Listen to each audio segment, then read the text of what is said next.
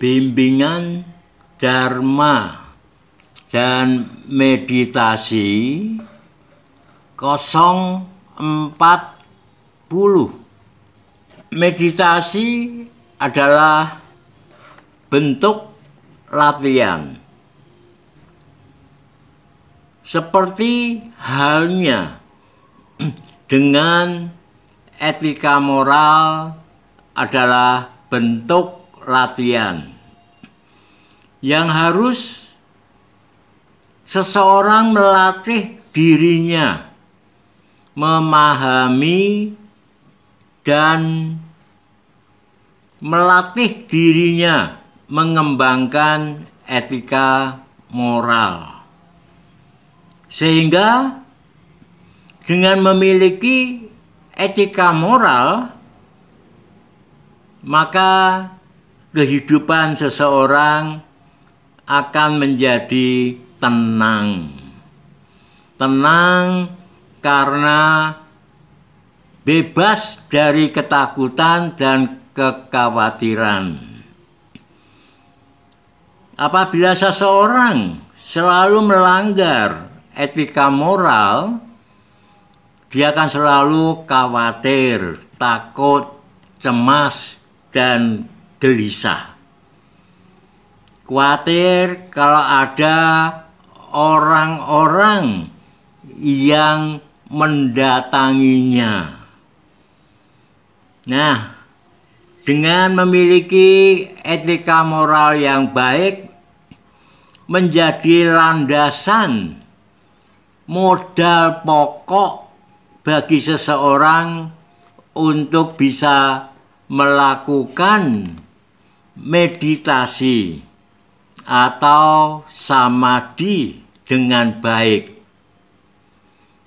Dan samadhi atau meditasi ini juga merupakan bentuk latihan.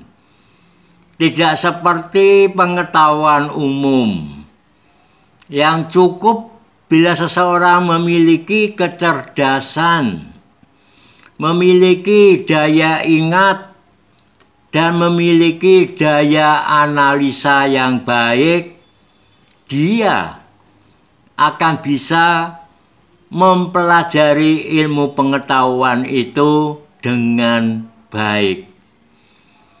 Meditasi atau samadhi tidaklah demikian. Butuh dan perlu latihan, latihan meditasi setiap hari dengan objek-objek meditasi tertentu dan dengan sikap-sikap tubuh tertentu. Biasanya orang suka duduk melakukan meditasi. Demikian pula perlu latihan-latihan meditasi di dalam kehidupan sehari-hari. Dari saat ke saat. Pada saat melakukan apa saja, pada saat menghadapi apa pun dan siapa pun, di situ perlu diterapkan meditasi. Meditasi dengan sistem meditasi 3 in one. Seseorang seyogianya konsentrasi pada objek meditasi yang dipilih pada saat tertentu. Apakah objek napas atau objek yang lain? menyadari sepenuhnya dan merasakan proses masuk keluarnya napas sepenuhnya tidak terputus-putus. Kesadaran itu menyambung dari awal bernapas, bernapas, berhenti satu detik, mulai mengeluarkan napas, mengeluarkan napas sampai napas itu habis. Atau dalam perwujudan perut mulai naik, naik, berhenti satu detik, perut mulai turun, turun, turun sampai kempis pada saat bernapas dan mengeluarkan napas. Jadi kesadaran itu tidak terputus-putus, tetapi mengalir dari awal sampai selesai suatu proses bernapas. Masuk keluar. Masuk keluar. Demikian pula bila menggunakan objek meditasi yang lain.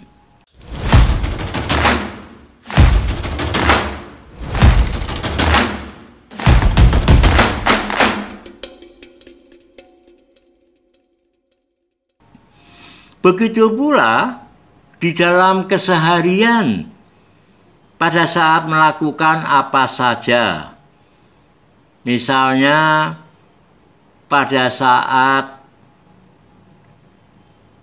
makan, sedang makan, proses sedang makan itu mulai dari mengambil piring, menyendok nasi, meletakkan di piring, mengambil lauk pauk dan sayur mayur dan sebagainya, kemudian mengambil sendok dan garpu, duduk di kursi menghadap meja makan.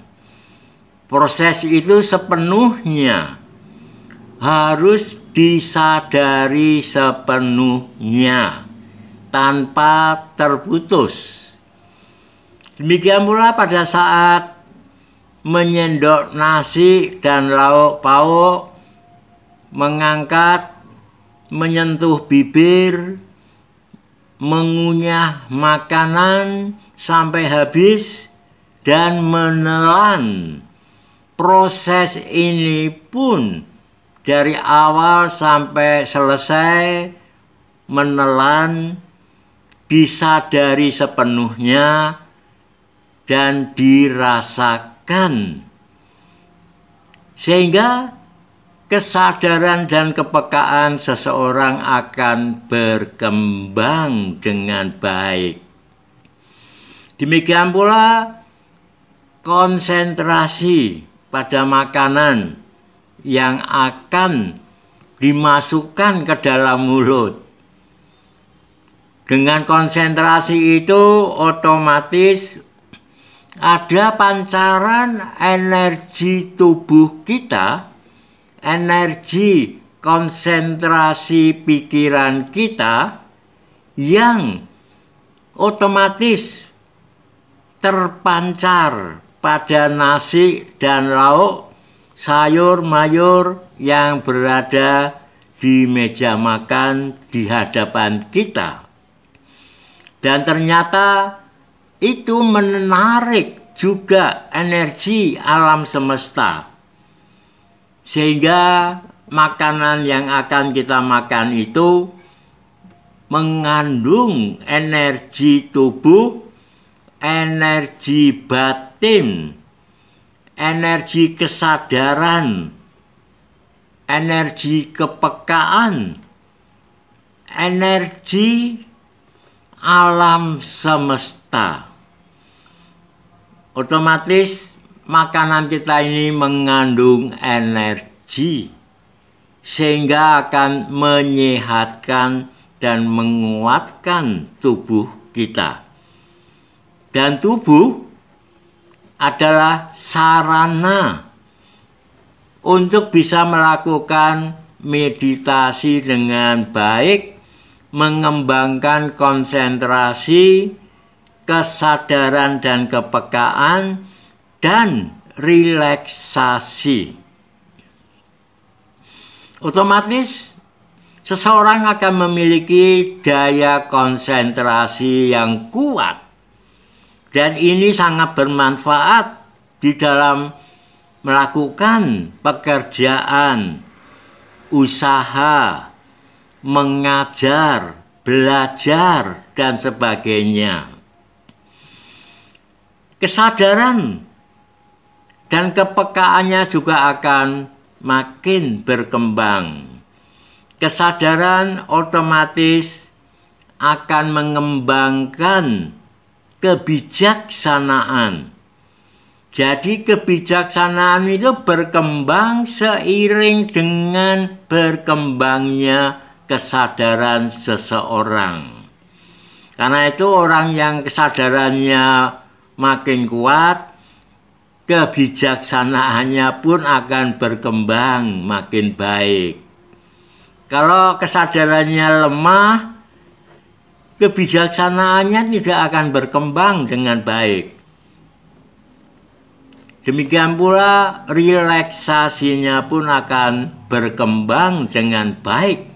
Sehingga duduk satu jam, dua jam saat meditasi tubuhnya bisa tetap rileks dan tidak ada otot-otot yang tegang dan menimbulkan sakit dan mengganggu konsentrasinya, mengganggu pengembangan kesadaran dan kepekaannya dan relaksasinya.